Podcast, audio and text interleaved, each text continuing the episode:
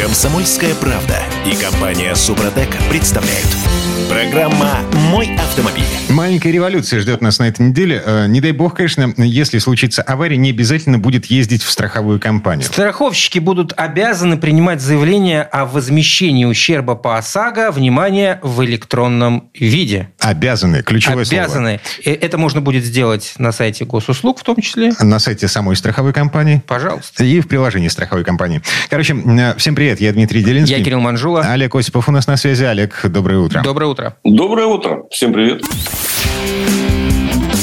«Форсаж дня». Ну что, с 15 июля вступает в силу закон, по которому достаточно иметь аккаунт на госуслугах авто в приложении страховой компании, у которой вы купили полис, и вообще можно прямо на сайте страховой компании оформить заявление от ДТП. От нас с вами может потребоваться только э, фотографии еще. Ну, это логично. Нужно будет сфотографировать происшествие, оформить, точнее, заполнить электронный бланк, все это отправить автостраховщику. И, естественно, это все про Европротокол, то есть без участия госавтоинспекции при согласии обеих сторон. По-моему, сейчас согласие требуется или не требуется? Согласие чье? А, Требуется, конечно. А, то есть обе Конечно. стороны Да, согласны друг конечно, с другом конечно. э, в том, кто виноват, э, Конечно. группа разбор не нужна. А, Олег, во благо, Да. во зло все эти перемены, что к чему? А вы знаете, я подумал о том, что если что-то предлагается в этом случае, что это кому-то выгодно, кому-то нужно. Ох, я просто. Э, В данном Олег, случае, Олег да. Я- везде бенефициаров ищет. Слушайте, жизненный опыт учит этому, этому правилу. Я так думаю, что все это прекрасно понимают. А в принципе это удобная вещь, безусловно. Единственное, что э, надо внимательно читать. В госуслугах все понятно с госуслугами. Да? Не будем там э, за это особенно цепляться. Это действительно для нас через госуслуги. Что касается сайтов страховых компаний, через которые это можно оформить, или там каких-то приложений, страховщиков, то в этом случае возникают вопросы. Во-первых, у вас требуют не только так сказать, там, паспортные данные, данные на автомобиль, но и банковскую карту какого-то перепуга. Реквизиты И банковского счета. Я даже Да, знаю, о чем да. сейчас пойдет речь. О том, что страховые компании, им сейчас гораздо выгоднее выплатить вам компенсацию деньгами, чем отправлять на станцию Нет, техобслуживания, секундочку, чтобы секундочку. ремонтировать В, машину. в в в данном нововведении сказано, что на оценку аварии вы должны приехать физически в страховую Да. компанию, и там будет решаться вопрос, как будет проводиться либо выплата живыми деньгами, либо отправка на ремонт э, в прикормленные автомастерские страховой. Тут как раз-таки в этом плане нету проблем. Нет, в этом плане тоже есть проблема, потому что это все можно обходить. Да, вы должны приехать. Или к вам приедет, э, кстати сказать, Оценщик. Тоже не проблема. У вас машина может быть не транспортабельна, вы можете договориться. Я думаю, вот как раз на сайте э, страховых компаний вот это и будет предлагаться. Вот эта заманука.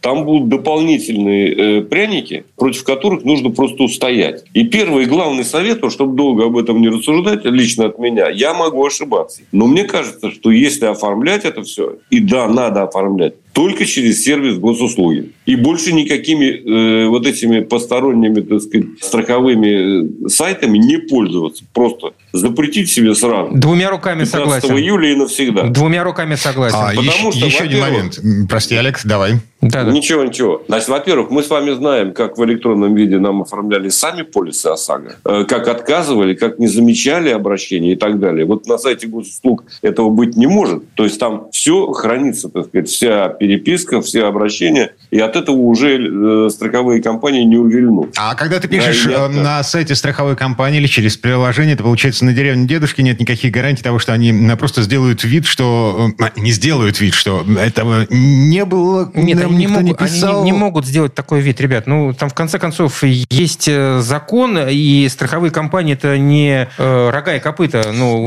крупные... Что? Они все проходят э, лицензию, они все фиксируются, нас они все разное контролируются. Как у нас дорожные Да-да-да-да-да-да. камеры. А, извините, Что? сбой произошел. а, Значит, в связи с этим мы не можем предоставить вам запись с нагрудной камеры инспектора ГИБДД. Слушайте, я посмотрел на статистику, я понял, что вот 20 лет ОСАГО лучше не стало.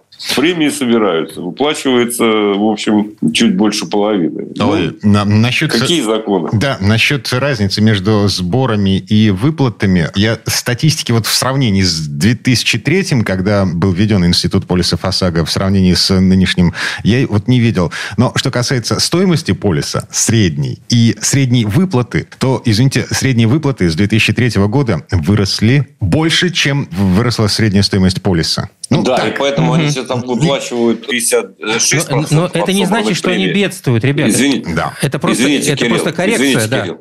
Вот еще раз они выплачивают там 56 или 59 процентов от собранных премий, а должны больше 80 выплачивать по закону. Угу. Это к, замечание к тому, что вот есть закон, как за какие рога и копыта, а вот такие. Вот так он исполняется, этот закон. Ну ладно, значит, ничего в этом государстве не бывает просто так, само по себе. Ничего, ничего в нашей стране не происходит во благо человека. Разве происходит. Что... Почему? Нам тоже. Разве, нам важно разве что это, при этом это побочный эффект. Это, это, это побочка, да, безусловно. Если да. что-то вдруг нам прилетит, да. Э, это, в общем, так не было задумано, просто так получилось. Извините, товарищ. В общем, с 15 июля у нас с вами получается возможность не приходить в страховую компанию страховые компании будут обязаны принимать заявление о ДТП по Европротоколу в электронном виде. Не нужно носить бумажку туда. Еще одна тема. Но машину да. предъявлять надо, еще раз. Да, пока. Важно. Они там рассчитывают на то, что где-то через два, через три года, а может быть какие-то крупные страховые компании, которые, у которых продвинутый сервис, они смогут решить э, проблему с дистанционной оценкой последствий Сомневаюсь. Ну ладно, посмотрим. Это отдельная тема. Сейчас а, у нас есть прорыв от компании Toyota. Как вам такое? Батарейка с запасом хода на 1200 километров километров, который заряжается за 10 минут. Все, двигателем э, ДВС... Это приговор. Приговор. Все, машины с ДВС можно забыть. Если это правда, Скоро только одни электромобили будут у нас э, по дорогам бегать. Э, у меня есть сомнения, как всегда. А, я, я, конечно, немножко утрирую, но все Не, вот вы сказали, 1200 есть такие э, автомобили, там полтонны батареи, пожалуйста, хоть 1500, хоть 1200, можно их напихать. Там дело не в этом. А дело в том, если верить представителю японской компании Toyota, да, что это позволит уменьшить вес, размер и стоимость аккумуляторных батарей. Вот в чем дело. Вот это ключевая вещь, так сказать. И это действительно сенса... выглядит как сенсация, без преувеличения. Потому что ничего, ни о чем подобном, я вот сколько слежу за этим делом, а слежу буквально каждый день, я, я не слышу. То есть это не просто там запас, причем... запас хода на 1200 км, а ну, это, конечно, это там... снижение веса. Это снижение веса и стоимости аккумуляторных батарей. И зарядка за 10 минут это уже ладно, там понятно, сколько подашь, столько получишь. Но вот эти вещи, они, конечно, э, носят э, фундаментальный характер. То есть я не понимаю, из чего она сделана. У меня много вопросов. И мне хотелось бы получить какую-то более расширенную информацию. Боюсь, что это коммерческая это тайна. А, ну, пока никаких если... подробностей нет. А, кроме того, что эту технологию собирается запускать в массовое производство в 2027-2028 вот. году. А вот это уже вызывает, так сказать, серьезные э, сомнения. А что ждать-то? Или это тот материал, который есть только на Луне? Может быть, я не знаю. Черт. Вот там же есть гелий-3, допустим, так сказать, или что-то еще. А, Олег, гелий-3 гелий в, в качестве топлива пригоден только для термоядерных реакторов. А как вы себе представляете установку термоядерного реактора Нет, на был, автомобиль? Э, Олег привел просто такой пример насчет... Э, Нет, ну я условно говорю. Понятно, да. что Луна из того же, Не, ну, Олег, мы же знаем, что... Все знают, что Луна из сыра. А, ну, конечно, и похоже.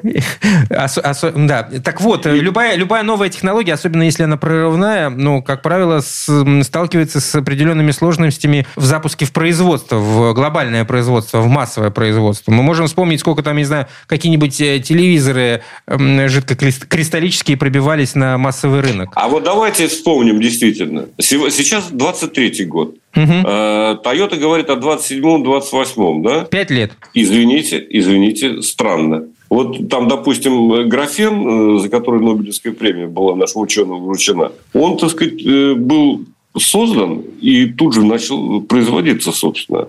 А, чего там? А потому У что Маска... графен можно сделать на коленке буквально. Поэтому и Нобелевку дали. Хорошо. А те э, чипы пресловутые, которые могут делать только две страны в мире, да? Угу. Это же чрезвычайно сложная технология, но она есть. А и пока, так сказать, насколько, только две страны освоили. Насколько длительным был процесс перехода от, допустим, технологии 72 нанометра, которую в нашей стране сейчас только осваивают, к технологии... Ее, 72 нанометра уже освоили, Дим, ну чего ты? Ну, пф, да, ладно, хорошо. А, к технологии 4 нанометра, которую сейчас уже начали производить чипы на 4 нанометра. Очень долго, очень долго. 40 лет! Очень. Представляете? Ну, не знаю, если тогда, послушай, э, тогда бы, наверное, не стоило заявлять, если через 40 40 лет или через 4 года э, что-то появится, чего сейчас-то об этом говорить? Ну, появится, расскажите. Ну, видимо, какой-то образец они э, соорудили. Это для чего? Ну, ну, для того, чтобы сказать, что это возможно. Ребята, есть, Тогда... есть вот та цель, к которой нужно идти. И мы знаем, как к ней идти, и а, вот определили Сложно путь. упрекнуть компанию Toyota в том, что они создают информационный шум и... Из ничего. Да, и в попытке, например, заработать на повышении стоимости компании а, на фондовом рынке, уходит в область мошенничества информационного. Ну, нет, как бы Toyota никогда ты... таким не занималась, в отличие от компании Porsche, например. Mm. Нет, об этом речи нет. Э, я не хочу, так сказать, обидеть э, компанию Toyota, вне всякого сомнения. Они много вкладывают в научные разработки. Но, тем не менее, хотелось бы получить все-таки хоть насколько-нибудь полную информацию об этом. Что там за твердотопливные аккумуляторы? Поживем. Какие материалы используются при их э, изготовлении и так далее. Они намерены использовать. Что тут скрывать-то особенного? Не понимаю. Поживем, увидим. В этой да? четверти часа. Да, наше время истекло. А, Олег Осипов был у нас на связи. Олег, спасибо. Олег, спасибо. Спасибо всем, всего доброго. А мы вернемся буквально через пару минут. В следующей четверти часа к нам присоединится Юрий Сидоренко, автомеханик, ведущий программы «Утилизатор» на телеканале ЧЕ. И поговорим о том, как понять, а не пришла ли пора менять тормозную жидкость. Комсомольская правда и компания Супротек представляют. Программа «Мой автомобиль». А в этой четверти часа у меня такой вопрос. А вы когда меняли тормозную жидкость? Я не раз? так давно ее менял, потому как я знаю, чем это чревато. Погоди, ты менял ее по регламенту? Mm, да. Ну, то есть вот у тебя написано в сервисной книжке, что нужно поменять на таком-то пробеге. Ну, далее, собственно, после того, как ты уже прошел все возможные регламенты, тебе просто говорят, сколько твоя тормозуха может жить, когда заливают. Кто говорит? Э, сервис, сервисмен. А, понятно. Это Кирилл Манжулов. Это Дим Делинский. И Юрий Сидоренко там хихикается на заднем плане. Автомеханик и ведущий программу «Утилизатор» на телеканале Че. Юр, привет. Юр, привет. Доброе утро всем. Автомастер. Что вызвало такой хохот? Не, просто ты сказал, сервисмен тебе говорит, что сколько может ездить тормозу. Ну, как бы она, она и так ездит не больше двух лет. Чел. Вот, хорошо. Ну, неожиданно, да? Видимо, видимо, Дима менял ее последний раз 10 лет тому назад. Она я гигроскопична. Просто... Так, смотрите. Значит, я купил машину в 2016 году. Вот ту тележку, которая ездит сейчас подо мной. Вот. Э, с 2016 года по 2000, наверное, 20 эта машина проходила обслуживание в нормальном типа сервисе. Так. Вот. И там не меняли тормозух вообще никогда. Я подозреваю, что не заглядывали даже в бачок. Как только я перешел в гаражный сервис, значит, э, мастер сказал мне, немедленно меняем все по кругу. Все жидкости технологические, ну, просто потому что человек несет ответственность за машину, которую он обслуживает. Вот, мы все поменяли, с тех пор я живу и, и в ус не дую. Слушай, ну это хорошо, что так сделал. Значит, хороший мастер у тебя, я тебе могу сразу сказать, Дим. Потому что, как бы, и когда мы, когда берем машину на обслуживание, мы всю ее смотрим, если человек потом хочет у нас дальше обслуживаться. И, конечно, предлагаем поменять, узнаем, когда все это менялось, предлагаем заменить определенные жидкости уже сразу. Это совершенно правильно. Особенно касается тормозной жидкости. Мы все прекрасно знаем, Кирилл правильно сказал, что она гигроскопична, она впитывает воду и, соответственно, теряет свои свойства от времени. По, понимаешь, я сказал два, э, два года, и это вызвало тоже интересную эмоцию у Димы, потому что это, ну, это написано. То есть, естественно, она, она служит больше. Не надо раз два года ее менять, это не обязательно. Если у вас залита хорошая тормозная жидкость. Может, я сейчас для многих сервисменов скажу как, какую-то плохую вещь, но этого не надо делать раз два года. Не обязательно то, что написано, это надо осуществлять. А, а если у вас э, непонятно какая тормозная жидкость, или там она, например, вот вы купили новую машину, да? Ну, не новую, бушную, я имею в виду. То, конечно, это обязательно надо делать, ее надо менять, потому что это ваша безопасность. Водой тормозить можно, но недолго. mm Вот. И вы, вы не я... знаете, когда ее в последний раз сменяли, вы не знаете, что туда заливали, вы купили кота в мешке, поэтому... Ну, есть, да, да, есть да, таблица, да. которую можно найти в интернете, какое количество влаги из воздуха в течение года впитывает тормозуха, плохо, и насколько при этом теряется ее эффективность. То есть там от 3% влаги там достаточно серьезная уже потеря эффективности начинается. А 3% влаги, по-моему, как раз за год она и теряет, э, впитывает в себя. Если я сейчас ничего не путаю, вот перед, глазами цифр нет. Да нет, тут э, дело не в том, просто это все рассчитывается в каких условиях. Надо исходить из реалий. То есть как бы вот я э, рекомендую, это знаешь, это как, как с заменой масла. То есть мы, у нас рекомендуют одно, а надо делать чаще. В данном случае рекомендуют одно, то это в Европе. В Европе там четко меняя, вот, ну, как бы, надо менять раз в два года. Все, вот они так посчитали. Ну, у нас народ ездит и 8 лет э, без вопросов. Говорит, ну, а что она вон? Она же практически новая. Угу. Она, нет, даже не, она же там есть. Вопрос не в том, что она какого качества, а говорит, она там есть. Не, ну погодите. нормально. То есть я нажимаю на педаль тормоза, вот, и машина тормозит. И меня вполне ничего себе устраивает, как она тормозит, когда я нажимаю на педаль тормоза. В чем проблема? Вопрос экстремальных ситуаций. И как э, в результате твои тормоза будут работать в экстремальных ситуациях. Ну, например, вот сейчас. Ну, сейчас погода хорошая. Дорога разогревается очень сильно. Машина разогревается очень сильно. Вот. И э, как бы даже если поставить кружку воды на солнышко, она там нагреется нормально. То есть там будет уже такая теплая вода, будем так говорить. То же самое происходит с тормозу. Она также нагревается, и также при таких условиях, то есть если экстренно нажимать на, на тормоза, мало того, что колеса начнут чуть-чуть скользить по асфальту раскаленному. Это точно совершенно. Ну, не то, что там как по льду, конечно, но это произойдет. Соответственно, тормозух тоже может не отработать, не справиться. Давление будет не то. Будет давиться на тормоз, а она не будет тормозить. Так, хорошо. Но если мы приговариваем, э, что для того, чтобы понять, работает тормозная жидкость или не работает, нормально нужны какие-то экстремальные условия, то зачем мне попадать в эти экстремальные условия? А ты будь, ну как бы это природа наша такая, так. не наша, не наша природа, а вот то, что нас окружает природа, она, она, ее можно назвать экстремальной. Хорошо, есть способ разобраться в том, пришла пора менять или не пришла пора менять, не попадая в экстремальные ситуации? Ну, или, есть там электродами, ты можешь вычислить процент влаги в этой жидкости. Юра! Э, а просто по, просто по возрасту этой тормозухи меняю, и все. Но нет, можно идти таким способом без проблем. Э, хорошо, если ты знаешь, какая залита тормозная жидкость, тогда никаких вопросов не будет. Просто надо менять там раз в 4-5 лет. Будет нормально. То есть хуже не будет точно, э, работа стоит не так дорого. Если заме... распределить эту работу на 5 лет, то получается, в принципе, вообще ни о чем. Но можно вот, я лично делаю как, то есть это старый такой детский способ еще ну, а, относительно детский. То есть это мне показал мастер. У нас в институте, в котором я преподавал, там был такой старенький у нас э, директор лаборатории, вот, по обслуживанию автомобиля. Он говорит, а, он мне показал, берется ее вольтметр, да, я определ... самый обыкновенный. Да. Проводимость вот. жидкости определяется. Конечно, включаете на нем на 20 вольт э, вот, э, рычажок и берете Откручиваете крышку бачка с тормозной жидкостью, плюсовой щуп вставляете в него, а на плюс а, аккумулятора ставите второй. И все. И, и еще ну, должны показать... В смысле, наоборот, смотри, плюсовой плюс на плюс аккумулятора, а минус ставите туда прям в бачок. И все, и смотрите, какое напряжение показывает мультиметр.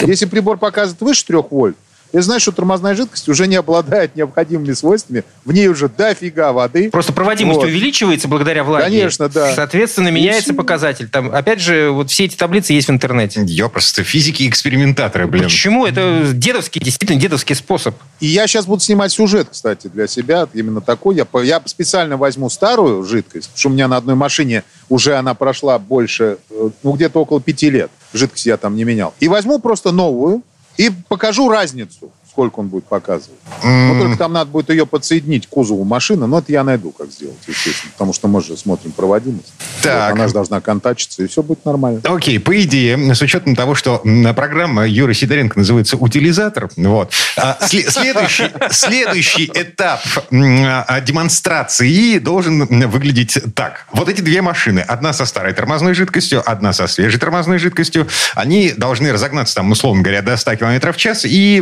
попробовать э, остановиться за максимально да короткий срок, да нельзя максимально такие, короткое расстояние. Нельзя такие вещи испытывать таким образом. Это типа, мол, вот смотрите, это мы сейчас кто-то нас слушает и говорит, моя тормозная жидкость уже 8 лет плещется в моем бачке и ничего нормально тормозит.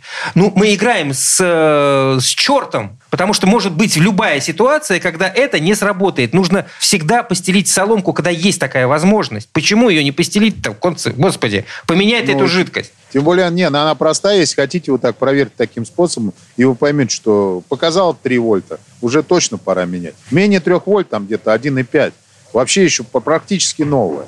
Нуля там, естественно, не будет, потому что в любом случае она будет что-то проводить. А если выше 3 вольт, ребят, тут лучше даже не думать.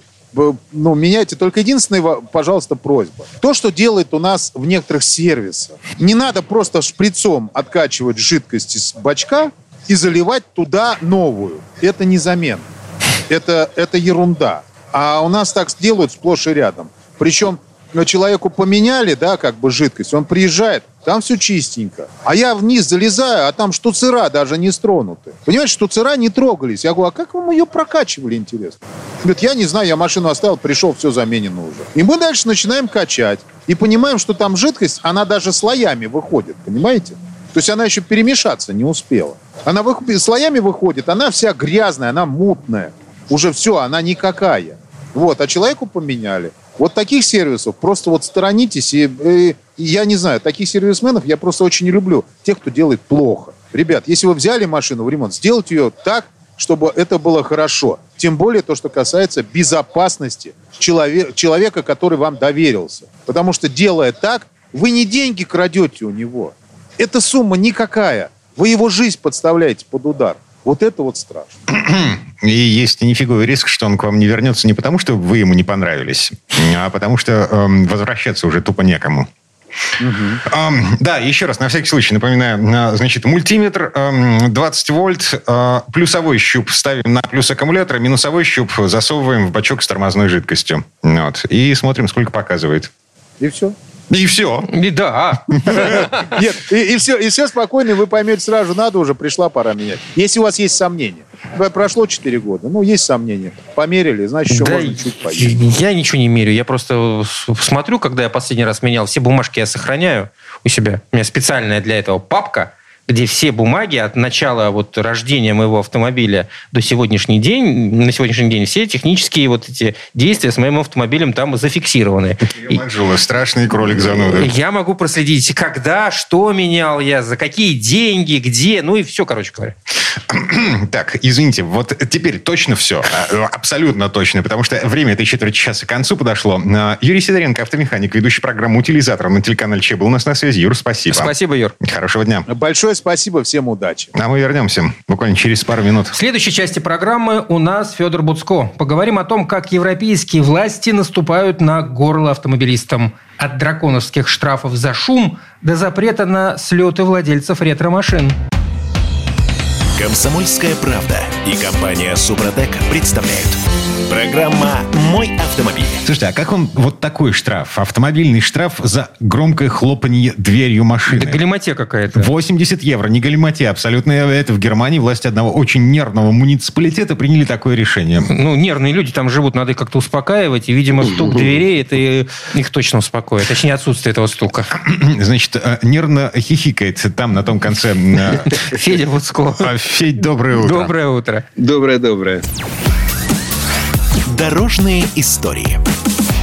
Не, ну слушайте, мне нравится эта идея. Почему нет? А как будут измерять э, степень вот этого хлопка? То есть вот да что, что тихо, а что никак. громко? Слушай, ну просто если кто-то будет себя вести неприлично, то его, значит, Можно натравить прижучить. Ага. Это, тут э, цель этого постановления, которое, значит, как вы говорите, в нервном городе выпущено, оно не в том, чтобы вот э, собрать штрафы, да, а в том, чтобы автомобилисты знали, что вот нельзя. Да. Ну, я не думаю, что там в ближайший год там больше, там, не знаю, одного случайного штрафа выпишут. Дело не в этом. Дело в том, что просто власти города. Он, кстати, совершенно не нервный. Я, я там, правда, не был. А если бы даже и был, то наверняка бы его не запомнил. Потому что это, это прекрасная земля, ну, Баден-Вюртемберг. Это такие места, где, ну, вообще очень клево побывать. И когда-нибудь наступит нормальная жизнь, и с удовольствием туда еще это раз запад поеду. Германии? Это, да, это запад Германии. Это винодельческие там, регионы. Э... Это очень красивые и очень автомобильные места. Рейн течет дорог, прекрасный. Идущих по холмам. Да, Мозель, Некар. Был я там, вот был, был, был. Там просто красотища красотища. Красотища. Там вот эти ландштрассы, то, что называется, это сельские шоссе, на которых разрешено ездить со скоростью 100, и там нужно быть хорошим водителем, чтобы эту сотню держать. Местные вообще ездят классно. Ты даже если едешь на каком-нибудь тест-драйвовом Мерседесе, тебе бывает сложно угнаться за каким-нибудь Volkswagen Polo старым, потому что водитель знает каждую трещинку в асфальте, он вкручивает машину во все повороты, не сбавляя, прибавляя ход. Это классные места, это маленькие какие-то села, города. Вот есть какой-то маленький городишко на 5000 жителей под названием Эрдманхаузен никто про него бы вообще никогда не вспомнил, если бы не вот эта инициатива местного горсовета. Суть в том, что люди там живут красиво и хотят дальше жить красиво. И красиво, и комфортно. И вот они там говорят, давайте мы не будем вот шуметь. Вот мы, если кто будет шуметь в машине, вот 80 евро штраф. Ну, просто все вытащили из этого перечисления списка, как можно шуметь в машине, то, что вот хлопнут дверью. Ну, действительно, вроде кажется, там странная история. Но речь идет в целом о таком ненужном шуме от транспортных средств. Оно может быть разное. Это может двигатель включенный быть, а может быть, это вас сигнализация какая-то пищит, раздражает, а может быть, у вас там у гаража ворота скрипят. Ну, просто вот ну, не хотят они жить в шуме. Ну и прекрасно. Мы вот, например, просто до этого не дозрели. Не дозрели до того, чтобы защищать наше акустическое пространство. Ну, вот это приходит, но это приходит постепенно. Вот раньше, например, можно было бычок бросить. Это не казалось зазорным. Сейчас уже всем понятно, что это, ну, это свинство. А в начале 20 века по Москве, понимаешь, вот можно было золотаря с бочкой не дождаться и вот свою эту, эти нечистоты в канаву перед домом слить. И вот сосед, пускай там течет. Сейчас же это невозможно. То есть процесс идет. Ну, просто он идет медленно. Сначала люди понимают, что ну, так себя не ведут. Потом уже еще какой-то дополнительный закон издается, чтобы если в обществе осталось несколько таких отщепенцев, которые вот могут выкинуть, выплюнуть, нашуметь, э, нагадить, вот, э, чтобы их за это можно было еще и прижучить. Вот э, городок Эрдманхаузен в Баден-Вюртемберге показывает нам новый уровень, так сказать, э, культурного развития. Пугает во всей этой истории то, что начинать приходится со штрафов. То есть... Не начинать со штрафов. Слушай, это не пугает. Пугает другое. Вот сейчас тоже из тех же краев новость, что европейские зеленые, ну, вот эта партия зеленых, которые якобы за экологию, хотя сейчас я уже давно убедился в том, что они стали главными людоедами. Потому что они во имя добра и справедливости, света, значит, и чистого воздуха, они требуют все больше репрессий, все больше крови. Дайте крови, крови дайте. В этот раз добрались до владельцев mm-hmm. старых машин, олдтаймеров и янгтаймеров. Сейчас э, экологи, так сказать, объявили главными врагами человечества, ну, европейской, так сказать, цивилизации, и запретили, сволочи такие, встречу, ну, большой такой э, тусовку владельцев ретро-машин, которая должна была проходить в Рюссельсхайме, городе Опеля. Должен был быть большой праздник. То есть там суть такая, там на реке на Майне, на набережной, на таких больших полях, каждый год проводилась большая встреча. Там прекрасная атмосфера, там сосиски с кетчупом, все ходят, улыбаются, все показывают свои Главное, что с кетчупом. А, ну, с кетчупом, горчицей, да, и майонезом, да. Карри-вурст. Ну, самое полезное и вкусное. Ну, конечно, да, самое вредное, но самое вкусное. Там собиралось по 3000 машин, приезжали десятки тысяч людей, ну, и там такой классный был праздник. И запретили, причем не просто запретили, а ладно, заранее запретили. Запретили в последний момент. То есть уже было разрешение, в последний момент завернули. А это удар ниже пояса. И мы прекрасно знаем, какая судьба ждет мероприятие, на которое уже все выехали, все заплатили, все арендовали, а потом гадкие чиновники мерзкие его запрещают. Лучший пример – это Женевский автосалон. Он ведь накрылся, накрылся медным тазом. Ему было сто лет, он был самый крутой, самый фешенебельный во всем мире. Это была такая незыблемая глыба. Она должна была просуществовать еще сто лет. Но нет, э, его в последний момент из-за ковида отменили, и все, оказывается, что все должны, а в следующий раз уже никто ехать не должен, не хочет, и, и все, и, и, вот, и, и вот и все. И вот что-то подобное сейчас эм, экологи провернули, соответственно, с этой встречей в Руссельсхайме. А... Но этого им показалось мало. Ну, погодите, погодите. Да. Да, повод для того, чтобы объявить ретро-машины вредными ну, для окружающей да. среды. Евро, да, евро да, там да, чего там Взялись за налогообложение. Дело в том, что в Германии сделано уже давно то, что у нас тоже обещали, обещали, никак как-то не, не прошла эта инициатива, что на старинных машинах э, будут особые номерные знаки, и они как бы дают э, особые преференции. Ну, преференции как? Люди понимают, что если у тебя старая машина в хорошем состоянии, ты бережешь его иногда в хорошую погоду, там выезжаешь, то есть проезжаешь ты, в принципе, немного на нем, ты ездишь в удовольствие, люди на, на эту машину смотрят и радуются, потому что он едет такой красивый, там, с какими-то большими крыльями, там, с необычной формой. Смотришь на нее и радуешься. Так вот, решили сейчас, что немцы, что это уже, ну, экологи, вернее, качают за то, что уже это не надо смотреть на это, значит, что вот какая красота, выкатили вам какой-нибудь там двухдверный Мерседесик там из 50-х годов, а что вот это какая-то загрязняющая окружающую среду фигня, и давайте-ка у нас вообще посмотрим, сколько они платят. Они платят 200 евро в год налог, 191 евро в год налога дорожного, типа мало, и у нас тут посчитали, они 170 миллионов евро в год мимо кассы пролетает. На самом деле известно, что вот эти активисты, они не дружат ни с логикой, ни с разумом, ни с калькулятором. Есть уже подсчеты, суммы, которые якобы там не уплачиваются в бюджет, совершенно надуманное. Дело в том, что налоги в Германии платятся по экологическому классу, и, собственно говоря, сейчас те машины, которым 30 лет, это уже машины с катализатором, они вообще меньше, чем 200 евро в год платят налога дорожного, и, и собственно, это все полная глупость.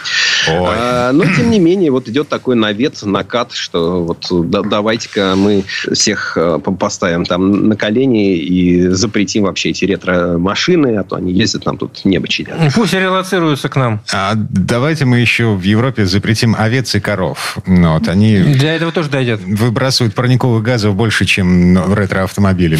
Гораздо больше. Конечно. А восстановим болото, потому что болото – это вообще лучший способ добиться углеродной нейтральности. Поэтому мы в России с нашими огромнейшими болотами вообще деньги с них брать должны. Потому что именно болото препятствует развитию парникового эффекта. Даже лучше, чем леса. Это вообще легкие нашей планеты. А у нас такие болота есть. Пусть нам платят, короче. Так, две минуты до конца этой четверти часа. У нас есть еще одна тема по поводу раритетной автомобильной техники. Федь, у тебя есть история о том, Да. как обманывают покупателей. Обманывают, обманывают. Смотрите, любой ретромобиль, вообще любой олдтаймер, он ценен оригинальностью, а в идеале еще и провинансом, то есть происхождением, которое можно доказать. Где машина была, кем использовалась и так далее. И тогда машина может стоить дорого. И все, что пользуется спросом, что стоит дорого, ну, будь то одежда, обувь, сумки, картины или части тела, губы, например, или грудь, там, неважно. Все можно подделывать, и, конечно же, подделывают. И машины тоже подделывают. И подделывать научились очень хорошо. Настолько хорошо, что даже профессионалу будет сложно определить оригинал или подделка без специального оборудования. И есть в Германии фирмы, которые вот сейчас как раз вышли тут, потому что большое дело, они используют магнитооптическое резонансное обследование. То есть это прям вообще Вау. что-то такое из, из мира уже совсем высоких технологий. Проводится спектральный анализ металла. То есть можно и с его помощью определить возраст с точностью до 10 лет. Используется ультразвук, который там проверяет толщину материала, например, лакокрасочного покрытия, или то, как проводился ремонт, можно посмотреть. Почему я все это рассказываю? Потому что ну, поддельная машина или оригинальная машина стоит очень сильно по-разному. Эти услуги, о которых я говорил, конечно, не очень дорогие. Там и 200-300 евро э, только за час работы. Но когда ты покупаешь машину за сотню тысяч евро, есть смысл потратиться. Сейчас э, история криминальная. История в том, что подозревается один автосалон, что они прям на поток поставили, подделывали родстеры Мерседес из там, 60-х годов. Вот эти всякие 300 SL красивые. И продавали их, как будто они старые. А там машины очень дорогие. Самая дорогая, которую они продали, стоила более полутора миллионов евро. И вот сейчас там кто-то из владельцев как раз э, взялся вот это за проверки и выяснил, что что-то там не гладко. А мораль из этого такая, что, ну, во- во-первых, если вы решите понять, что Mercedes SL это редкая машина наших широтах, но если вы просто решили там на досуге буду потихонечку восстанавливать свой там Волгу ГАЗ-21 или что-нибудь еще, то старайтесь максимально использовать оригинальные запчасти, потому что колхоз, он не очень ценится. Он может э, люб по вашему сердцу, и даже кто-нибудь из соседей подсокает языком, скажет, о, вставил мотор там от Бэхи, там, не знаю, или там, от Toyota Crown, круто. Но, окей, это тогда ваша история. Если вы думаете о том, что это инвестиции, что это ценность, тогда старайтесь максимально использовать оригинальные запчасти и реставрировать правильно, а не колхозничать. И, собственно говоря, если покупать такую машину, то тоже нужно проводить внимательные проверки, что там на самом деле внутри. Ладно, мы останавливаемся на этом, потому что далеко мы можем зайти по... Ну, история совсем не для- не для нас, Дим. дорожке. Я согласен целиком полностью, но вспомним того же Костю Заруцкого, который из «Волги» 21 Сделал электромобиль. Ну, это у него была цель такая. Он, в общем-то, цель поставил, сделал. Это здорово, это классно, это корч обычно такие штуки в среде называются. Это, ну, это очень классный проект, замечательный, но это немножко про другое. Да. А у нас на этом все. В этой четверти часа Федор Буцкова у нас на связи. Федь, спасибо. Спасибо, Федь. Хорошего дня. Удачи на дорогах. А мы вернемся буквально через пару минут. В следующей части программы у нас журналист и летописец мирового автопрома Александр Пикуленко. Послушаем историю о самых сложных автогонках в истории. Комсомольская правда и компания Супротек представляют. Программа «Мой автомобиль». А это мы вернулись в студию радио «Комсомольская правда». Я Дмитрий Делинский. Я Кирилл Манжула, и в этой четверти часа у нас традиционная история от Александра Пикуленко. Первые автомобили с бензиновым двигателем появились в 1886 году. И новый вид транспорта развивался настолько стремительно, что уже через 8 лет, в 1894 году, состоялись первые в истории автогонки. 126 километров от Парижа до Руана вызвались преодолеть экипажи 21 машины. Вскоре подобные состязания состоялись и в других странах Европы, а также в Америке. Но поначалу автогонки были всего лишь экзотикой. А с развитием техники к ним стал проявляться интерес и у зрителей, у обычных людей. Сегодня история автоспорта изобилует подвигами, трагедиями, триумфами, горькими поражениями. Самые знаменитые автогонки собирают десятки и сотни тысяч зрителей, а гонщики становятся едва ли не национальными героями. И в истории автоспорта есть несколько величайших гонок, которые сделали это развлечение таким популярным. Вот здесь слово Сан Санычу. Предыстория. В этом году юбилей 24-часовой гонки в Лимане. А это как раз повод заглянуть в историю и вспомнить самые сложные состязания, которые когда-либо проводились, и, что интересно, не все они были автомобильные. Начнем с юбиляра. Ведь как только вы подумаете о гонках на выносливость, сразу на ум приходит это название. 24 часа Лимана. Эта суточная классика проходит на кольце Сарте с 1923 года, когда победителем стал не очень нам известный автомобиль Шеннер Волкер. Это потом пришли победы к Бентли, Мерседесу, Форду и Феррари – но самой успешной на этой трассе стала Porsche, записав на свой счет 19 побед. Вплоть до 1969 года здесь практиковали очень оригинальный метод старта. Водители перебегали стартовую прямую, чтобы запрыгнуть своей машины и умчаться на трассу. Но в том году Джеки Икс отказался бежать и вместо этого прогулялся и сел в машину, пристегнул ремни и только потом поехал. Все это не помешало выиграть ему гонку на своем Форде GT. А чтобы попасть на чемпионат мира по футболу 1970 года, даже самый заядлый фанат отказался бы проехать 26 тысяч километров по Европе и Южной Америке. Тем не менее, это не остановило более чем сотню участников ралли-марафона Лондон-Мехико. Причем за рулем многих автомобилей сидели лучшие раллисты тех времен.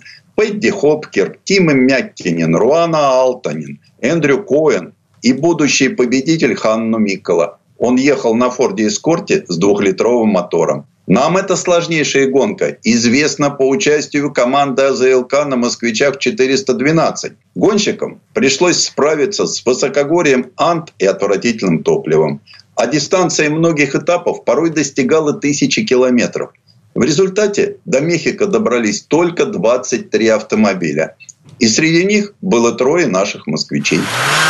Сегодня мы называем это мероприятие «Ралли Пекин-Париж». На самом деле это был пробег с непредсказуемым результатом. Единственным правилом было то, что первая машина, приехавшая в Париж, забирала главный приз. А им была всего лишь бутылка шампанского. В 1907 году автомобиль еще не вырос из коротких штанишек, но надо отдать должное всем немногочисленным участникам пробега, сумевшим покорить дороги двух континентов.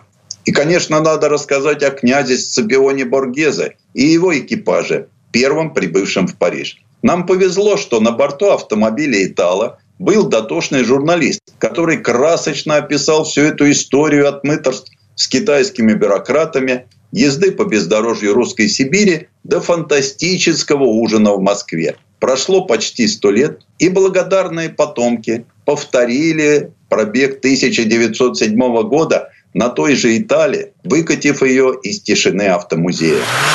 Когда в 1913 году впервые прошли международные шестидневные испытания, это был скорее способ доказать, что мотоцикл уже мог выдержать езду по плохим дорогам той эпохи в течение нескольких дней. А вот после Первой мировой шестидневка превратилась в командную гонку, в которой участвовали группы гонщиков из разных стран. С 1981 года гонка сменила название на 6 дней эндуро и все так же привлекает любителей поистязать себя и мотоцикл в придачу. В 1964 году к шестидневке было привлечено внимание с политическим подтекстом. Участвовать в ней собрался американский киноактер Стив Маниули. Но так как гонка проходила в социалистической ГДР, американцам потребовалось специальное разрешение. После небольшого скандала оно было получено. Участвовали здесь и советские спортсмены, причем на отечественных мотоциклах. Правда, не очень успешно. Будь то легковой автомобиль, грузовик или мотоцикл, но если он, сломя голову, несется по песчаным дюнам, значит это Париж-Дакар. Этот марафон быстро завоевал репутацию самой сложной гонки на Земле с того момента, когда Терри Сабин в предновогоднюю ночь 1978 года дал старт на площади Согласия. И до сих пор участники спят в палатках, и многие каждую ночь часами ремонтируют сломанную технику. В 1982 году сын тогдашнего премьер-министра Великобритании Марк Тэтчер заблудился, и его искали 6 дней. У нашего Владимира Чагина таких проблем не было. И он семь раз выигрывал Париж-Дакар в категории грузовиков. А сегодня руководит победоносной командой КАМАЗа. Льеж, Рим, Льеж. Эту изнурительную, безостановочную шоссейную гонку часто называли марафоном, чтобы показать, как тяжело было участникам, да и автомобилям тоже. Первое соревнование прошло в 1931 году. Старт был дан в СПА. И проехав трассу Формулы-1, гонщики рванули в Рим, минуя автомагистрали. Те, кто добрался туда, быстро развернулись и помчались обратно. В разные годы трасса была то длиннее, то короче, но все равно это было не менее четырех с половиной тысяч километров, которые надо было пройти без остановок на сон, ремонт и даже перекур. С 1961 организаторам пришлось на несколько лет изменить маршрут и ехать в Болгарию, так как итальянские власти посчитали эту гонку очень опасной и запретили въезд в Италию. Поэтому развернулись в Софии.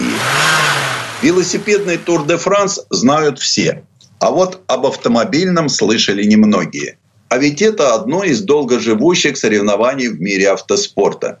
Тур де Франс проводили с 1899 года по 1986. Однако, пожалуй, самой интересной особенностью этого мероприятия было то, что оно состояло из 16 подъемов на холм и кольцевых гонок. Общая дистанция, которую проходили за 9 дней, была 5,5 тысяч километров. В Тур де Франс участвовали лучшие гонщики своей эпохи, такие как сэр Стирлинг Мосс. Но лучшими признают французов Бернара Кастена и Бернара Дарниша, одержавших по 4 победы. В наши дни автомобильный Тур де Франс проводят как ралли классических машин. А за Ла-Маншем был свой культовый тур, британский. Он был отчасти развлечением для разных знаменитостей, а отчасти матчем между профессиональными кольцевиками и ролистами. Чтобы выиграть в этой тысячемильной гонке по четырем лучшим раллийным трассам Англии, требовались очень специфичные навыки. Езда по легенде и ночные гонки. И здесь до поры до времени доминировали ролисты, пока однажды не приехал поучаствовать чемпион Формулы-1 Джеймс Хан, который выиграл гонку 1973 года, причем не на самом раллийном автомобиле «Шевроле Камаро». Правда, после этого толпа раллистов на первое место больше никого не допустила, отметив успех победами Роджера Кларка, Тони Понса и Ари Ваттена. Как и другие соревнования по подъему на холм, американский Пайкс Пик начинался как демонстрация того, что автомобили могут преодолеть крутые склоны и не сломаться. Просто холм, на который они должны были подняться, имел перепад высот в 1440 метров на 20 километров. И на нем было 156 поворотов. До 2011 года большая часть трассы была обычной грунтовкой.